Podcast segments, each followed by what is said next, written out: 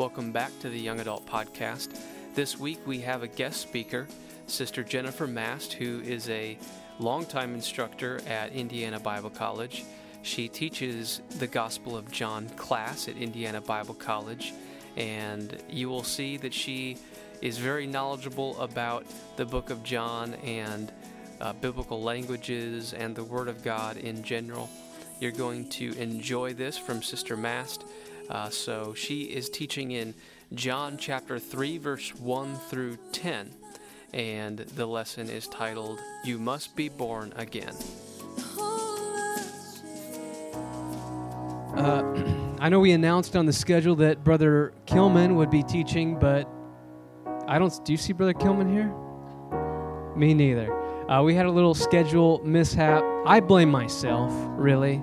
I don't know what I did, but I blame myself for this. Do you concur, Brother Lopez? He does. So we got the second best thing.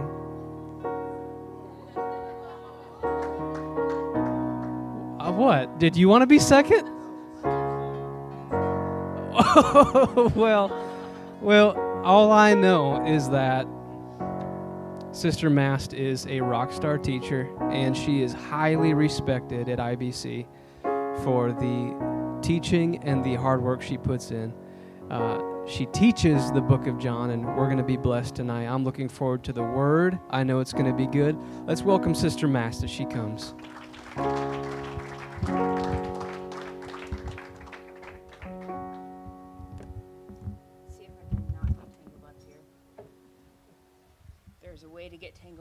Will do it.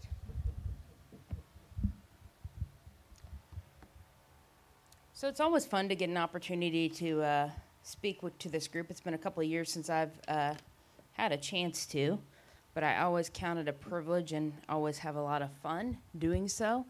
Um, of course, uh, when he asked me today and he said you were in John, I was like, "That's perfect. That's so simple." Um, so for some of you, I'm going to be taking you back to school a little bit because you've had my class. Hopefully, we'll give it a little bit of a different spin today. Uh, but I uh, do count it a privilege, and I always have a fun time speaking to y'all. So thank you for the invitation. And um, from what I hear, you're at John 3, verses 1 through 10. Now, um, I tried to expand it just a little bit because I was afraid I would not have quite enough for a full session. But the truth is, usually it works the other way. If you've had me in an exegetical class, I'm like, we're going to get through a whole chapter and a half today, right after we get through five verses, because I get hopped up. So we'll try not to get too hopped up today. Um, but this is a great portion of scripture, of course, uh, dealing with Nicodemus, very well uh, quoted, very well preached uh, portion of scripture. So not something that's uncommon, not something that's bizarre. Actually, most of the Gospel John is is um, fairly well preached, with the exception of maybe chapter 17 or so when you get into some of the language that's a little bit more difficult. But I will say about the Gospel John, it's beautiful because it has a lot of incredible nuggets.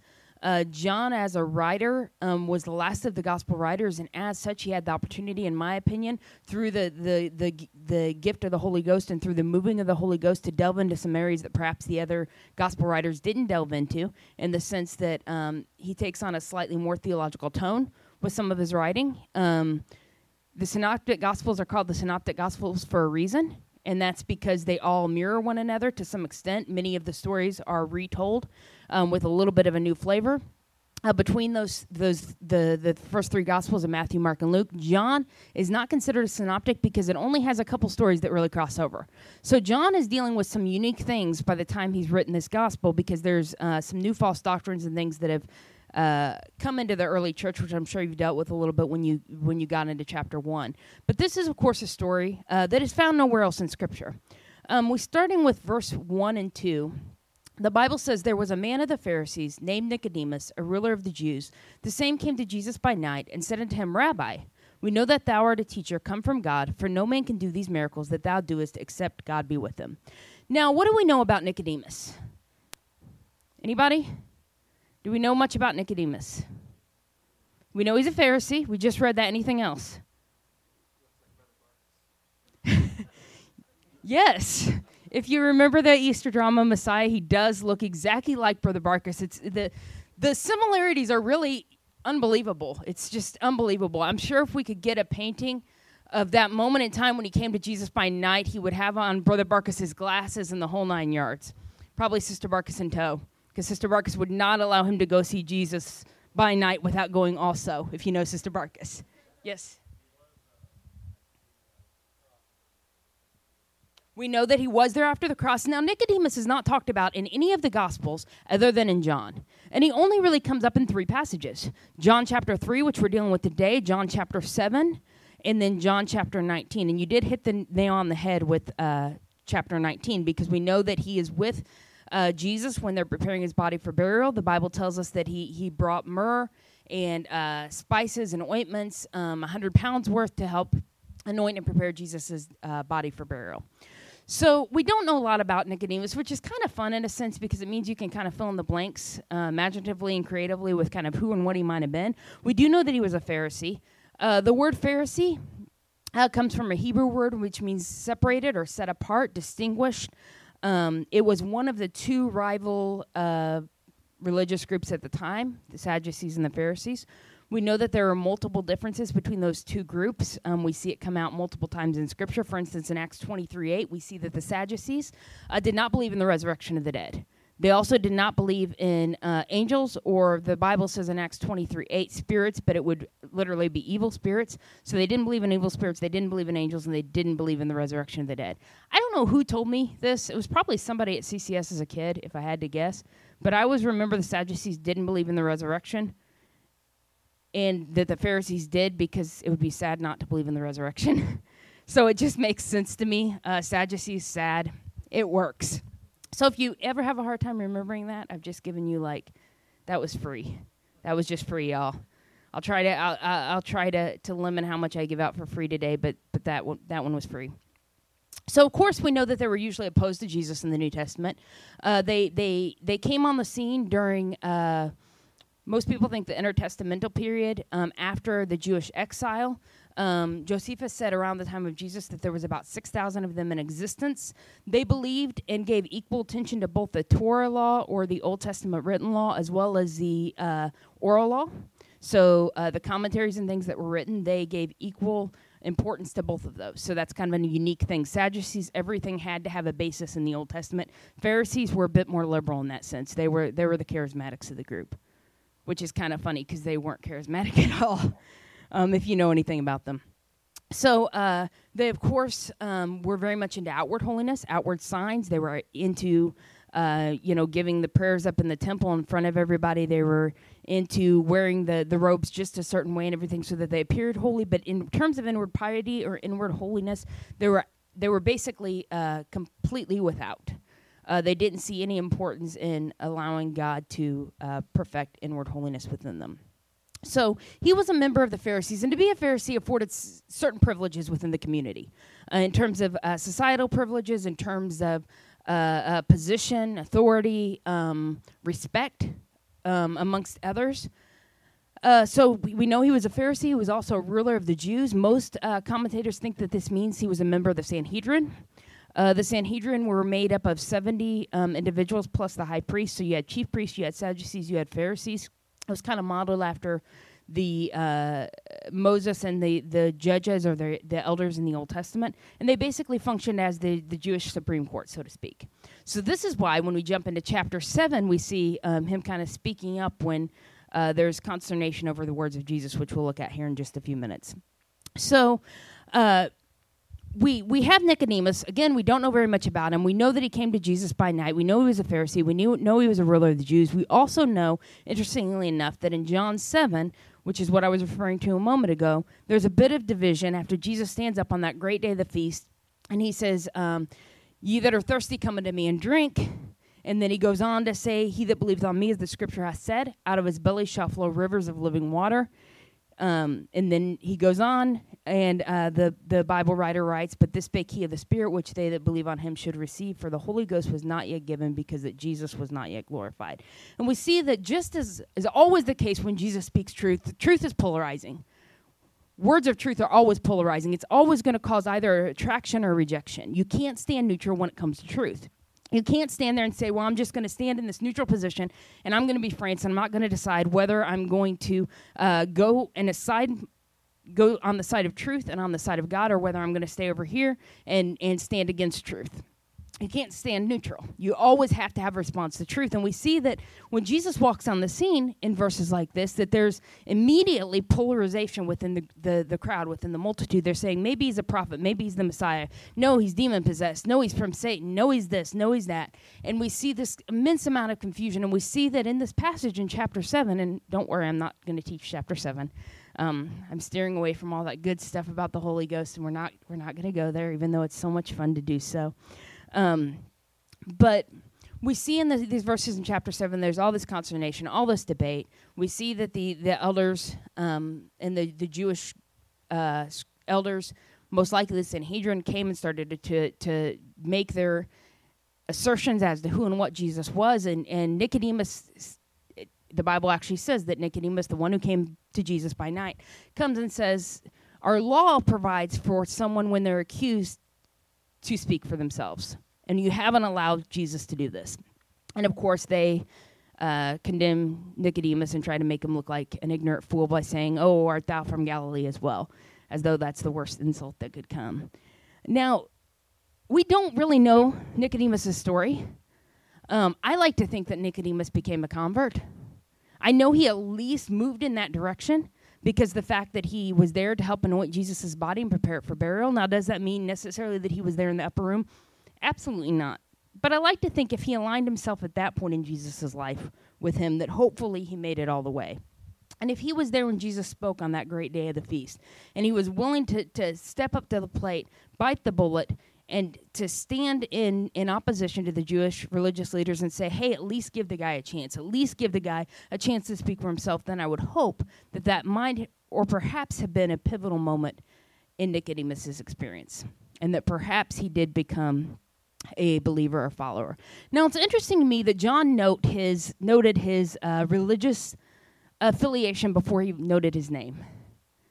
You know, it's kind of interesting. You know, what's more important, your identity or your religious affiliation? What's more important, who you identify with?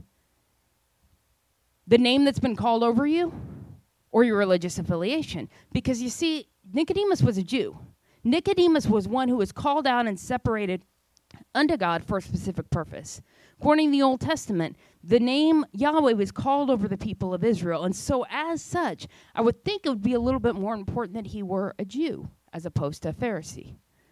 But we don't see that being coming out first. E- even before John speaks his name, he says he was a Pharisee because to Nicodemus, perhaps that was the most important thing. Now, secondly, we see that it came to Jesus by night. Now, you know, we could ask and we could muse on exactly why he might have came to Jesus by night. Um, could have been convenient after the workday. Had already kicked back and had his supper and drank his sweet tea. And I don't drink uns- sweet tea. I love unsweetened tea. I'm one of those weirdos, but um, I will claim it wholeheartedly. I'm I'm a nerd as well, in a lot of ways, more than just my drinking of unsweetened tea. But, um, but I do love unsweetened tea. So you know, maybe he had already drank his unsweetened tea, kicked back, and had his meal and all that good stuff. But I don't think that that's what happened. I think he went to Jesus by night simply because he wanted to go covertly. You see, there was a lot on the line for Nicodemus. There was a lot that he was putting on the line by, by going to Jesus because simply being seen with Jesus could be enough to be seen as an alignment with Jesus in such a way that he would lose the respect of his peers and lose the respect of society. So he went to Jesus by night because perhaps he was he was he was kind of warring within and trying to decide exactly how to take the words of Jesus because he felt this attraction and he felt this pull because Jesus talks about the fact that those that were Yahweh's sheep are going to come to him. And so perhaps Yahweh's perhaps Nicodemus still had a little bit of a relationship with Yahweh and he felt that drawing and he felt that pull, but he wasn't quite ready to take the plunge. Now, I do find the positioning of this uh, particular story a little interesting because, um, without delving back into chapter 2 too much, uh, verses 23 and 24, just at the end of that chapter. Now, when he was in Jerusalem at the Passover and the feast day, many believed in his name when they saw the miracles which he did. But Jesus did not commit himself unto them because he knew all men. Now, this is a powerful por- portion of Scripture, and in, in my eyes, quite uh, convicting, because it says that many believed on his in his name when they saw the miracles which he did. Now, the word there for believed is a form of pisteuo in the Greek, which literally means to have faith and or believe. Now, what's interesting is in the following verse when it says, "But Jesus did not commit himself unto them," it's also a form and a uh, past tense form of pisteuo. So it's not just that they believed and he didn't commit himself to them because they weren't quite at that point in faith, but literally they said they believed in his name because they saw miracles, and he said, "I don't believe in you." What an incredible, incredibly convicting concept the fact that we can worship Jesus' name and we can praise Jesus' name because we've seen the miracles and we've seen the chains broken and we've seen people walk away from drugs and alcohol and we've seen mighty healings, and yet Jesus can still look at us because he knows our heart and say, I don't believe in you because I know that the basis of your faith isn't correct. Now, why do I bring this up? Because the very next passage, important passage that we see here, we find that Nicodemus Jesus, uh, Nicodemus coming to Jesus by night, and we find that Ni- Jesus knows exactly where Nicodemus is at. Why? Because as we saw in the previous passage, he knows the heart. He doesn't just look at what's on the outside. He doesn't just look at our presentation or our finesse. He knows precisely what's in our heart at each and every moment. Now, Nicodemus, when he came to Jesus, perhaps it's just me, but I can imagine Nicodemus kind of rehearsing all this in his head. See, I was the weird, weird child. I was an only child, and I, I often had to process things and think through things before I could uh, uh, verbalize them completely. To the extent that oftentimes in the middle of a conversation, I couldn't just be extemporaneous. I would have to process it and think through it. And so by the time I decided exactly what I was going to say and how I was going to say it, the conversation would be 10 minutes past. And I'd either have to, to just circle the conversation back around or just shut my mouth and, and grin and bear it. Um, so I, I know what it's like to cr- try to categorize and try to work out exactly how a conversation will go in my head. And if he says this then i'll say this. And if it, if i do this then then perhaps he'll do this. And when i approach jesus this is how i'm going to approach him. So i can imagine nicodemus kind of practicing this. Perhaps he was like the guy that i went to high school with who we had a, a restroom off of the uh, the in the high school at ccs we had a restroom that was right off of the uh, like rec area where we'd play foursquare and stuff in the high school and annoy all the other classes, play ping pong and stuff. And he would leave the one stall bathroom door open and he would stand there in front of the mirror and you'd walk by and you couldn't help but notice and he'd, he'd and would just laugh about it like what is this guy doing? Like does he think he's fonzie? He's way in the wrong era. I mean he's way in the wrong era. We're talking about like 2000 this is not 1960 and he thinks he's really cool doing this. So I can imagine Nicodemus maybe maybe not uh, doing his best Fonzie impression, but standing in front of the mirror and maybe practicing this out a little bit because he approached Jesus with words of respect. What did he say? He said, Rabbi, we know that thou art a teacher come from God. Now, he didn't just want Jesus to be impressed by the fact that he was able to approach him with respect, but he also wanted Jesus to see maybe that he was perhaps a little bit of an intellectual. He was logical. You know, I believe that you're a, a teacher come from God, but it's not just because I believe that in my heart because that would that would not be the Pharisee way of looking at it. It's because I've seen the miracles that you do, and nobody can do the miracles that you do unless they be of God. So I have a logical reason for why I believe you came from God. And you know what is so fascinating? It's Jesus time and again within the Gospel of John and within the other Gospels for that matter, completely ignores the niceties. He completely ignores the mechanics of a normal conversation. You would think it's, oh, well, you know, I appreciate your faith, or, oh, you know, just something. Man, give the guy a bone, for goodness sake. Instead, he looks at him and he says, what? He says, Verily, verily, I say unto thee, except a man be born again, he cannot see the kingdom of God. Talk about driving it right to the point, Jesus. And this is precisely what I'm talking about when I when I brought up verses 23 and 24 of chapter 2. You see, Nicodemus was not able to impress Jesus with his intellect. He wasn't able to impress Jesus with his lofty words of worship and adoration. It took something a little bit more to impress Jesus, and that took a, was a heart that was willing to surrender. And Nicodemus wasn't at that point yet. But the beautiful thing about God is he always knows exactly where your heart is at. And he knew exactly where Nicodemus's heart was in this situation. What did it say in verse 24? Because he knew all men. He knew Nicodemus. Before he ever uh, went and rehearsed his nicely organized thoughts before Jesus. Jesus knew the, co- the direction the conversation needed to go, completely caught Nicodemus off, off foot. And if you are one of those logical minds, if you have somebody that's extremely extemporaneous, sometimes you just don't know what to do. Sometimes it's just grin and nod because it's you're like, I can't follow this, or you know, I assumed that it would happen this way, and it's going to take me ten minutes to figure out why it didn't happen that way. and I feel like perhaps Nicodemus was kind of caught in that that crossfire, so to speak. So, uh, verse 3 Jesus answered and said unto him, Verily, verily, I say unto thee, except a man be born again, he cannot see the kingdom of God. Now, the words verily, verily in the Greek um, are basically amen, amen. So, amen, amen. Um, so, what is exactly does that mean? It means truly, truly, or of a truth. Um, if we were to put it into an idiomatic type of statement, it would be something along the lines of, hey, listen up, this is really important. And that's really idiomatic. We, we're borderline Folks, I'm not translating there. Please be careful. That's borderline ghetto Bible. I recognize that. That's that's Cotton Patch Bible. Anybody ever seen the Cotton Patch Bible? Don't pick up the ghetto Bible. The ghetto Bible is unreadable. It's full of profanity. But the Cotton Patch Bible is kind of funny. in a very sad sort of way. Because it all puts it in southern speech. You feel like you're reading Mark Twain instead of the Gospels. So it's like, hey y'all, come over to the the, the yon fishing hole. I mean, seriously, it's it's hysterical, folks. So that was my cotton patch version of that. No, that was just horrible. I don't even know where where I was going with that. But it would literally be something like truly, truly, or ever truth, or or if we were to to to think about the intention of what it would be, it would be something along the lines of listen. This is important. Okay? So anytime you see verily, verily in your Bible, it's not a bad idea to like stop, pause, and then read carefully because perhaps it's something of importance that Jesus is about to say.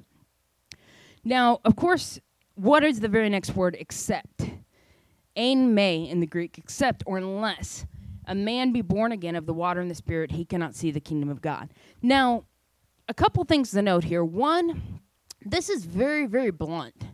I mean, you don't get any more blunt than this accept a man, no other way, no ands, ifs, or buts about it. The only way that you can see the kingdom of God, and just so you know, the king to see the kingdom of God in to a Jew would mean the same thing that it would mean to you and I. Now they didn't see pearly gates because and streets of gold because that's New Testament, but they did consider seeing the kingdom of God to be participation in eternal life or participation in resurrected life, we could say. So this meant the same thing to to to uh, uh, Nicodemus that it meant to you, that it would mean to you and I. Furthermore, except a man. Now, he doesn't say Jew here, which is kind of fascinating. Um, and he doesn't say a Gentile. So he's not talking about a Gentile becoming a Jewish proselyte and converting to Judaism. And he's also not suggesting that only a Jew can be born again. But he is using a term here that is very inclusive to suggest that his gospel, that what's about to take place just a few chapters hence on the cross of Calvary, is going to be inclusive. It's going to be for all of humanity and it's it's it's the the the the playing field is going to be leveled, so to speak. Okay, so both Jew and Gentile are going to have a way and a path to the kingdom of God and a way to see the kingdom of God.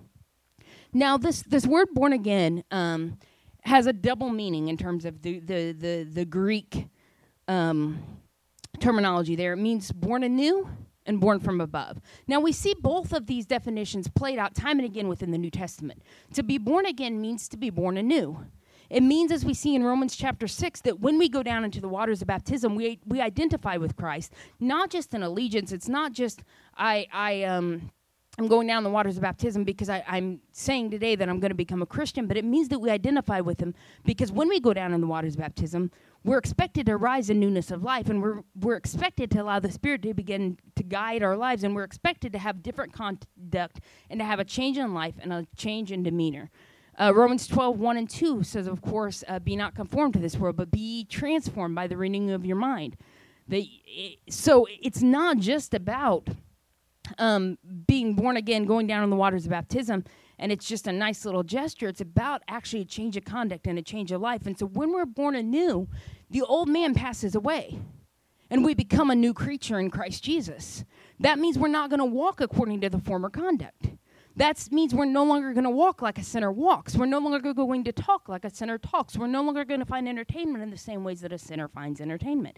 Instead, we're going to allow ourselves to be transformed. And let me tell you something, friends. The closer you get to God, and the more you allow yourself to be transformed by Him, and the more you yield yourself to Him in prayer and in fasting, the more you're going to, to hunger for those things that are like Him the more you're going to turn away from those things that aren't like Him, and the more you're going to desire to draw nearer to Him in prayer and in fasting, and to desire to draw nearer to His presence, and the more you're going to, to cry out from the depths of your soul, from the depths of your heart, I want to know you completely, fully. Everything that I am, I want it to be consumed and to be changed and transformed by who you are. Because, folks, you know, this is, we oftentimes think of this as, as just a passage for new converts, but the reality is we have to live as a born again Christian.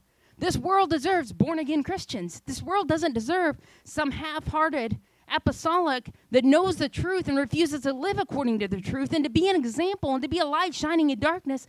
The truth of the matter is, we're called and set apart so we can show forth the one who called us out of darkness into his marvelous light. We're set apart for a reason. So, this concept of being born again, it is to be born anew. It gives us a new lease on life. It demands that we no longer follow sin. Um, the the fact of the matter is, man, I didn't feel like I wasn't going to switch over here, but now I'm going to switch over here for just a second. Uh, the Bible says in Romans 6:13, neither yield your members as instruments of unrighteousness unto sin, but yield yourselves unto God as though they're those that are alive from the dead, and your members as instruments of righteousness unto God. Folks, if you have been set apart, if you've been filled with his spirit, baptized in his name, why would you want to yield your members unto sin and unrighteousness when you could live a resurrected life in him?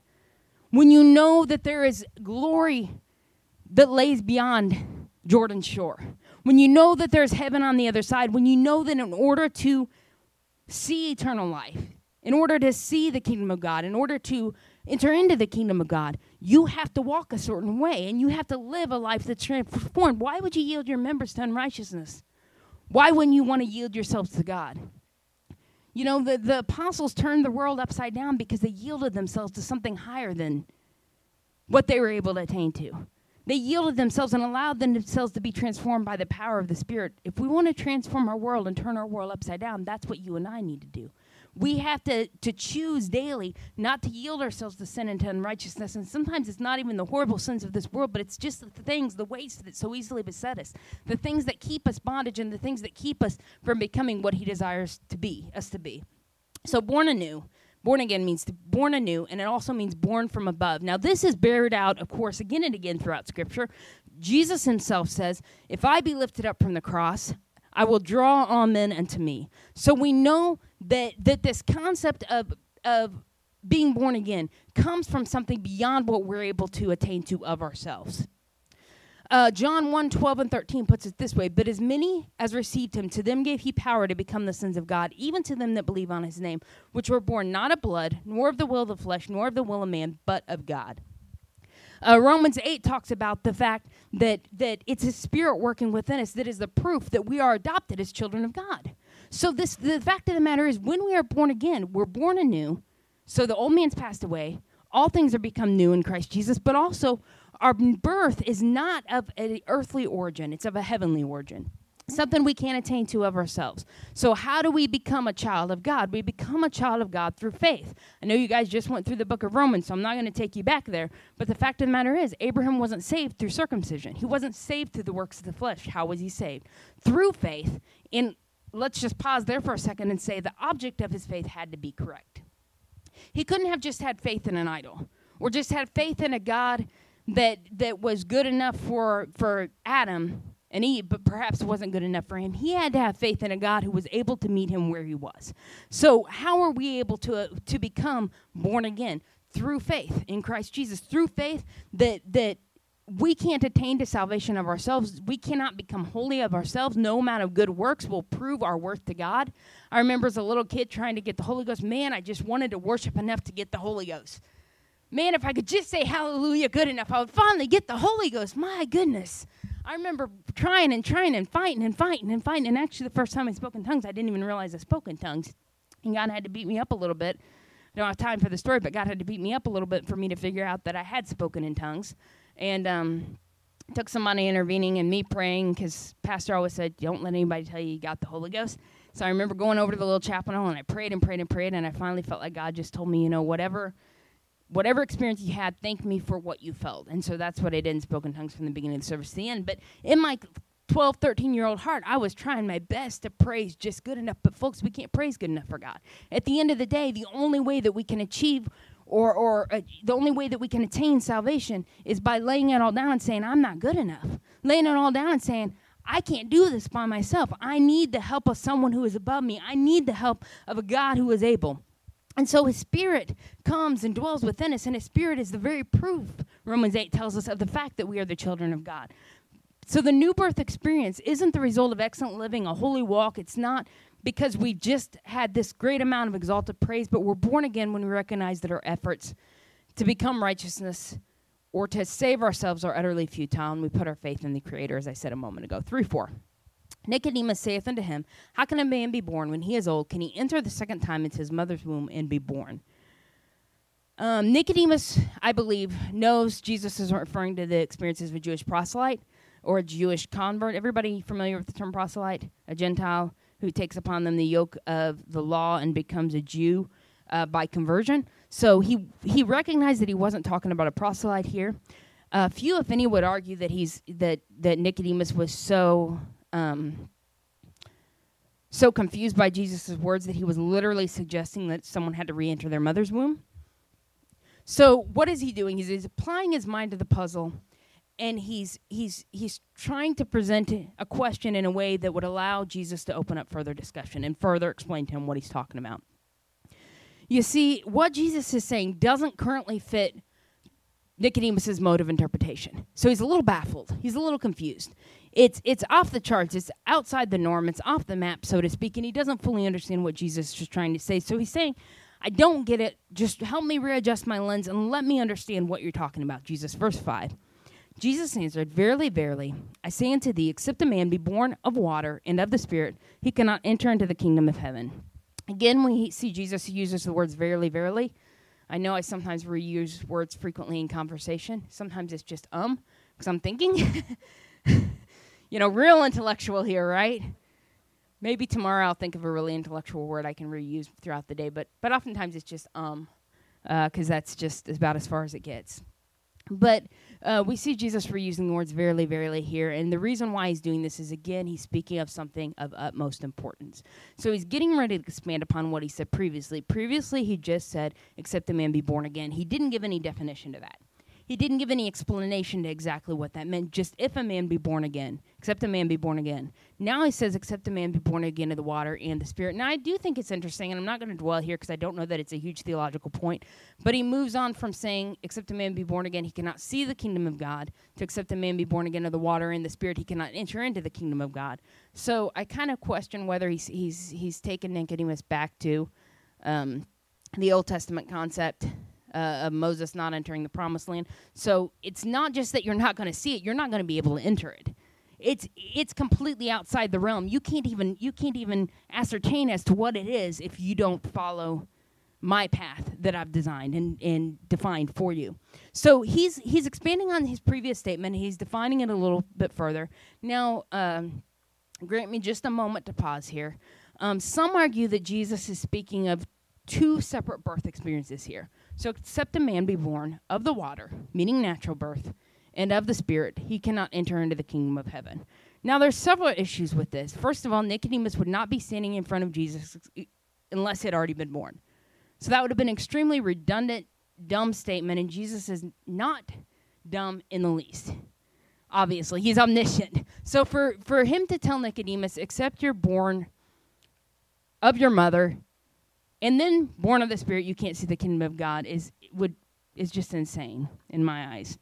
It's a it's a an, an attempt to avoid what the scripture is actually saying. So uh, secondly the term of water is not a common expression to describe natural descent. Uh, second or thirdly, uh, John's baptism is obviously a cent- plays a central role within the Gospel of John as well as the other three Gospel narratives. So we have uh, the the John's baptism uh, leading up to the baptism that would be uh, for the remission of sins that we find in the New Testament. We even see towards the end of John's ministry, John the Baptist ministry, that Jesus is sending the disciples out to baptize. So we know that baptism is not something foreign, okay? We know baptism is not something foreign to the Jewish mindset or the, the Jewish experience. Uh, lastly, the Greek structure does not allow for this type of interpretation. So let me pause for just a second there. If I had a PowerPoint, it would make it so much easier. I technically could have brought a PowerPoint, but you probably couldn't have seen it really well up here, and you probably don't want to see a bunch of Greek on a Wednesday night anyway. um, but in the Greek construction, the definite article the is missing, um, which indicates that these two terms are extremely closely related. Now, what two terms are we saying are closely related? Water and spirit. So we don't have the, the Bible in the original Greek does not say uh, born again of the water and of the spirit. If we said of the water and of the spirit, it would suggest that we had two separate entities, okay? Now, I know this doesn't necessarily apply to English, but this is the way that Greek works. Secondly, um, there's only one preposition. Now, in English, we just throw prepositions around willy nilly. Um, we just throw words around willy nilly. Um, that's why uh, the English language is ever changing, and uh, why there's uh, new words added to the dictionary every year, which is kind of fun. Sometimes it's fun to look it up, and sometimes it's it's horribly tragic that we've reached this level in society, and you you wonder if it can get worse, and then you read the next th- the list the next year and you realize you can't say anything any of them publicly and you realize yeah we just did just get worse. But anyway um, we we use prepositions however we want to use them. Uh, but greek typically if you had two words that were closely aligned in meaning or interpretation you would have just one definite article or no definite article and you would have just one preposition to guide it. So again we don't have born again of water and of spirit in the greek okay in the, in, in the Greek, it just says of water and spirit. Now, why is that important? That's important simply because of this. We're not talking about two separate births, folks. We're not talking about being born of natural descent from your mother and then being born of the Spirit. We're also not talking about being born of the water and then hopefully it's nice if you get filled with the Holy Ghost. We're talking about the fact that you are not born again unless you're born of both the water and the Spirit. It is one entity, one thing, okay? We okay? So this is extremely important in terms of the way it's developed in the Greek because of the fact that there is no way around understanding the fact that we are not born again unless we repent, we're baptized in His name, and we're filled with His Spirit. Again, baptism is not just me standing up and saying, I want to be a Christian. It's me saying, I'm going to put the old man to death, and I'm going to believe that God is able to redeem me. I'm going to believe that God is able to wash my sins away. And when I rise up out of this water, if I'm not filled with His Spirit yet, I'm going to start praying because I know that, that that is the promise that is unto me and to my children and to all those that are far off, even as many as the Lord our God should come should call. Now, the thing I find so incredible about Jesus' teachings in the Gospels, Gospels is that we find that everything that Jesus teaches leads up to that day of Pentecost, leads up to the writings and the epistles of Paul that talk about the Spirit, that talk about baptism, that talk about our Peter standing up on the day of Pentecost and saying, Repent and be baptized, every one of you, in the name of Jesus Christ for the remission of your sins, and you shall be filled with the gift of the Holy Ghost. And you know what's even more beautiful is the fact that Jesus is able to sit down with Nicodemus before there's a cross of Calvary, before there's a death, burial, and resurrection, and he's able to start to explain the salvation experience. Why? Because everything that God did in the history of Israel was to lead up to this point. You see, God didn't just intervene because things got so bad. He didn't just intervene because this was plan B. This was the plan from the dawn of time. The lamb was slain from the foundation of the world. This was God's plan from the Garden of Eden. He looked out and he recognized that, that those he created, those he loved, were going to turn his back on them. And he said, You know what? They may turn their back on me, but I'm not going to turn my back on them. Or when I do, it's going to be my blood stripes that are going to heal them. Okay? So, this is a powerful thing. If you've never uh, off the subject, another freebie for you. Um, on the book trip one time, uh, as a student, pastor put in my hands uh, and told me to buy. Let me just clarify. I don't want him think you all thinking he's going to buy each of you a thirty dollar book. He put in my hands and told me to buy. He did not hand me the thirty dollars to buy. You can thank me later, Pastor. Um, the book uh, by Graham Scroggie, The Unfolding Drama of Redemption. Great book if you never read it. It's about this thick but is not rough to get through because it's um, it's not super theologically intense. It's not got Greek and Hebrew and all that good stuff in it. And yes, I did say good stuff. It is good stuff. It's fun stuff. But um, it's very, very fascinating because it takes you through God's the way that God unfolded the, the, the plan of redemption from Genesis to Revelation. So kind of takes you through all of the ins and outs. And it's it's beautiful to see the providence of god and to, to recognize that at a juncture like this before their death burial and resurrection god just didn't just have the foresight but he was able to look at, at nicodemus and at the end of this this this chapters that we're going to be the this this passage that we're going through tonight he's able to look at him and say are you a teacher of israel and you don't understand this? Well what why would he have precedence for understanding this? Because it's based on things in the old testament and we don't have time to fully explore that, but uh, let me let me continue on, or we're not going to get through this. Shocking, right? Six and seven. That which is born of the flesh is flesh, and that which is born of the spirit is spirit. Marvel not that I said unto thee, Ye must be born again. So again, ca- the contrast here is between natural descent versus spiritual. You are not going to get at this Nicodemus from just being a child of Abraham. It does not matter if you're fourth generation apostolic. It does not matter what your lineage is. It does not matter where you came from. What matters is what happens today. What matters is where you are spiritually because this is not a birth that comes up, comes about naturally. Carnality cannot give birth to the spiritual. You cannot bear the fruit of the spirit if your spirit is carnal. Okay? Abraham's son or not, it doesn't matter. Apostolic or not, it doesn't matter. Because at the end of the day, all that matters is whether you're willing to yield, whether you're willing to say, I'm going to yield myself to those things that are spiritual, because I recognize that the only way I'm going to yield spiritual fruit and the only way I'm going to be able to to find salvation in Christ is if I yield my spirit to him because I can't do I can't get at it naturally. I can't attain to holiness right uh, naturally. I can't be good enough to, to turn God's eye in my direction. I can't be good enough for everyone to say, man, she's really great. She's really holy. Because at the end of the day, that doesn't matter. All that matters is that I'm approved by God. What you all think does not matter. What matters is when I get in a quiet place of prayer with God, whether or not I'm willing to allow God to chastise me whether or not I'm willing to allow God to discipline me and redirect my life when I start to get off course, because you may not see that I'm off course, but perhaps God sees, sees that I am at times. Maybe God sees, you know, God sees all of us, of, of course, at, at different times. Have you ever been in one of those situations where you're like, man, I'm just chugging along. Everything is just splendid. Me and God, you know, we're, we're best buds. Um, totally on the same wavelength here.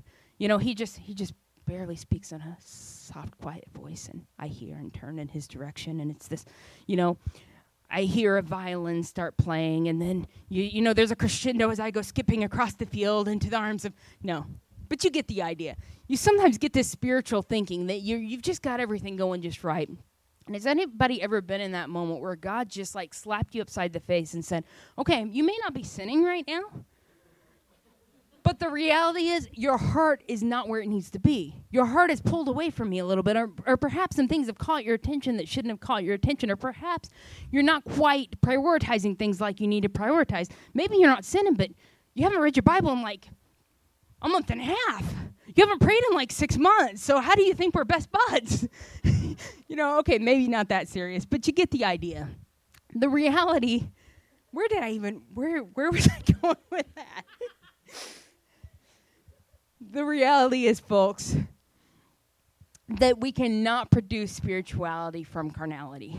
We have to be willing to yield ourselves to Him. That's that's where Nicodemus was. He was at a point of decision where he had to decide whether or not to yield or whether to continue fighting to attain to righteousness of himself. Continue wearing the robes continue offering up the offerings continue praying in the public places of worship as loud as he could and as prominently as he could so that everybody thought he was spiritual or did he truly want to be touched by the holy one See, what Jesus is teaching here aligns with the full of the Old and New Testament. We talked about Abraham f- a few minutes ago, so we're not going to go there again. But the fact of the matter is, you cannot have true faith functioning in your life unless it finds its its its realization in obedience. This is part of what Jesus is telling Nicodemus here. You can't through just your natural descent, through just saying, "Well, I'm a child of Abraham," suggest or, or bring yourself to a point that is going to allow for this concept of being born again. It's going to take you yielding yourself. It's going to take a change in what you're doing. It's going to take obedience. You cannot have faith without obedience. And, folks, obedience requires that we yield ourselves to the salvation process. Not just the first time we approach the altar. Folks, repentance isn't just for the sinner. You know, sometimes we get this concept that once I've repented, I only have to repent if I do something really, really bad. You know, if I completely backslide, then I'll repent. But the reality is, we all deal with sins and things that beset us. We all deal with getting angry at times when we shouldn't get angry. We have to repent daily. This salvation thing is not a one time experience, it's continually yielding ourselves and being willing to crucify the flesh so that we can walk in newness of life and so that the Spirit can continue to produce holiness within us because we cannot produce holiness within ourselves or within our flesh. Um, and at the end of the day, only God can, can, can justify us and call us holy. I don't care if you call yourself holy, and you shouldn't care if I call you holy.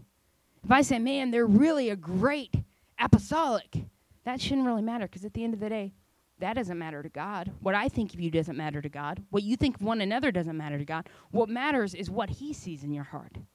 So, and uh, I feel like going 500 different directions, but such is life. I'm gonna I'm gonna hurry here, or I'm never gonna be invited back. One or the other. um, one quick side note there. Even the word saint in the Greek is hagios, which means holy. You can't even call yourself a saint unless you're holy. And you're only holy if God pronounces you holy. Titus 3 5 puts it this way Not by works of righteousness, which we have done, but according to his mercy, his mercy, his mercy, he has saved us by the washing of regeneration and the renewing of the Holy Ghost. Verse 8 The wind bloweth where it listeth, and thou hearest the sound thereof, but canst not tell whence it cometh and whither it goeth. So is everyone that is born of the Spirit. Now, I do need to pause here for just a second, and then 9 and 10 are pretty much a done deal for us. Um, the word here, the wind bloweth. Uh, the word wind is pneuma, which means spirit. It can mean wind, it can mean breath. And then we have it translated as spirit later on in the verse. What's interesting is this corresponds perfectly with the Hebrew. There are two specific words in the Hebrew um, ruach and uh, neshama in the uh, Hebrew that both correspond the same way. They can be translated as breath, wind, or spirit. Now, this is a powerful concept, so watch it for just a second here. If you take it back to the book of Genesis, you have Jesus, well, Jesus, he was the creator. All things were created by him, and without him was not anything made that was made. So we'll just go the quizzing route with it. But you have God in the Old Testament as the creator breathing into Adam the breath of life, right? And when he breathed into Adam the breath of life, we oftentimes think of him just bringing a corpse to life, right? Bringing something that he shaped, breathing life into it, and now he's he's walking and talking and chilling with all the animals. But the reality is this this denotes more than just him breathing into Adam the breath of life, because he breathed into Adam and he gave him wisdom, he gave him a conscience, he gave him a soul and an understanding. So this is why when we flip over to Romans chapter 1 it says that we're without excuse because even the invisible things of cre- creation are revealed by that which is created. Those things that are visible testify to the reality that there is a God. This is what we see throughout the Psalms the waves in the ocean, the, the majesty of the mountains, the, the storm that comes in the, the dead of night, and the lightning that splits the sky all testifies to who and what God is. So this concept of God breathing into Adam the breath of life means that he not only gave him physical life, but he also gave him spiritual life. Now, when we flip over the, into the New Testament, we have this concept of the Spirit being called a wind or breath. Um, then it sounds all uh, like some of the Hillsong music, but we won't go down that road. Hallelujah.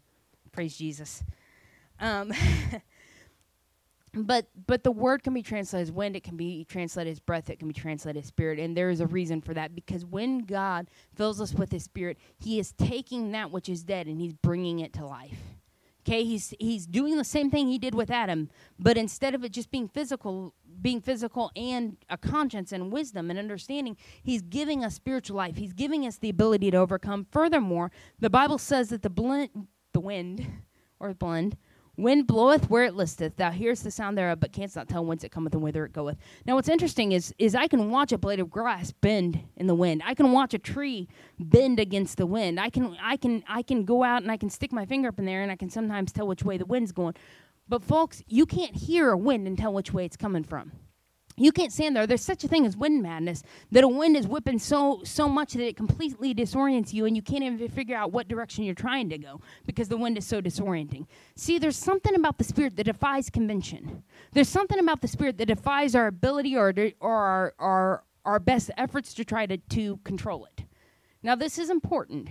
What does that mean? It means the spirit cannot and should not be manipulated at any point.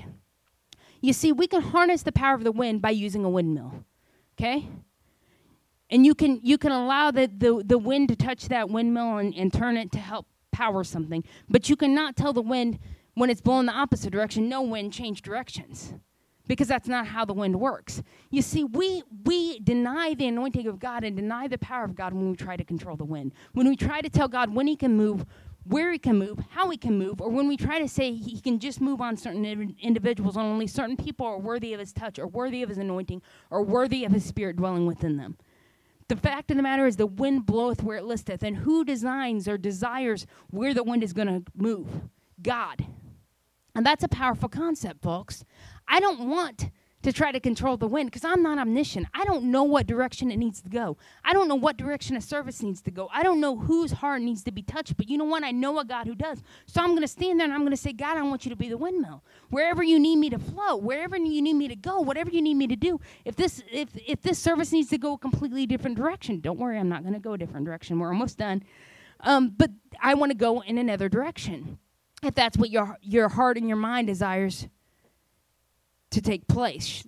Furthermore, of course, um, we know that what happens in the book of Acts. What does the Bible say in Acts chapter 2? It says that when the Spirit comes in, in the day of Pentecost, it says they're all in one accord in one place. And suddenly there came not a presence, not a, a uh, appearance of a wind, but the sound of a rushing mighty wind. And it filled the house where they were sitting. Now, folks, this passage is important to new converts, but this is important to us because you know what? I don't want to have church that doesn't allow for a mighty rushing wind to fill the house. I don't want to have church where I'm closing the door against the spirit because I only want it to flow in ways that that will look appealing to the doctors and the lawyers. I don't want to have church in a way that disables the power of God. My Lord, I don't care what it looks like on the outside. I want a church that allows the anointing and the power of God to flow and to move in the way that He desires. I want to have church in such a way that the power is flowing and the Spirit is flowing in such a way that people driving by on, on Fletcher Avenue feel the presence of God begin to draw them in because it's flowing out of the church. And I don't care if they walk in the door and say they're a bunch of holy rollers rolling on the ground. Maybe that's what they need to see that day to find themselves an altar. You know, it's not about production, it's not about manipulation of the spirit, but if we could learn to live in the power of salvation and the power of being born again, being born anew, being born from above, being born in, as a child of God, my Lord, we're children of God.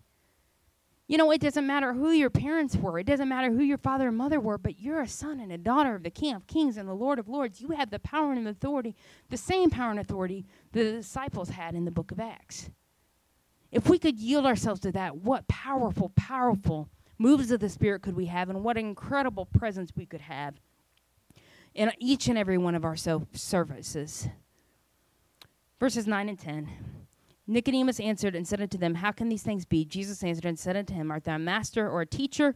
In the Greek, a rabbi of Israel, and knowest not these things. Again, I talked about the unfolding drama of redemption earlier. Jesus' teaching builds on the Old Testament. One of the biggest problems with modern day Christianity is it's a New Testament Christianity. And yes, we are a New Testament church, but we are built on the apostles and prophets. So everything that we interpret of Scripture should be interpreted through the viewpoint of the Old Testament. If we Again, why is this an issue? Because there is no way, I don't see a way to uh, consistently, hermeneutically go through the New Testament and find a Trinity. Now, I can find ways that you can pick and choose specific verses, but if you go to the Old Testament, there is absolutely no hint at anything. There's no confusion. There's not even a verse that you can pick and choose at to try to make a trinity out of it. Part of the problem with New Test with with much of Christianity is it's a New Testament Christianity that does not find its point of reference in the foundation of the Old Testament. And this is exactly what Jesus did time and again in his ministry. Everything that he taught, everything that he p- preached, every miracle that he did had a reference point in the Old Testament. Um, so, what are some reference points here? Of course, we could look at ritual cleansings, and again, I'm not going to go to all these places. Um, we could look at uh, Naaman being cleansed from his leprosy, which is a type of sin, by dipping in the Jordan River, a, a, a type of or a, a precursor to baptism. We could look at ritual cleansings. We could look at uh, Noah and his family being saved uh, through the water of the flood. We could look at a lot of different things. So he's looking at uh, Nicodemus, and he's saying, You should understand these things because everything that I've done has led to this point when I'm sitting here with you and can begin to explain the plan of salvation. And I am finished. I went longer than I should have, but we are finished.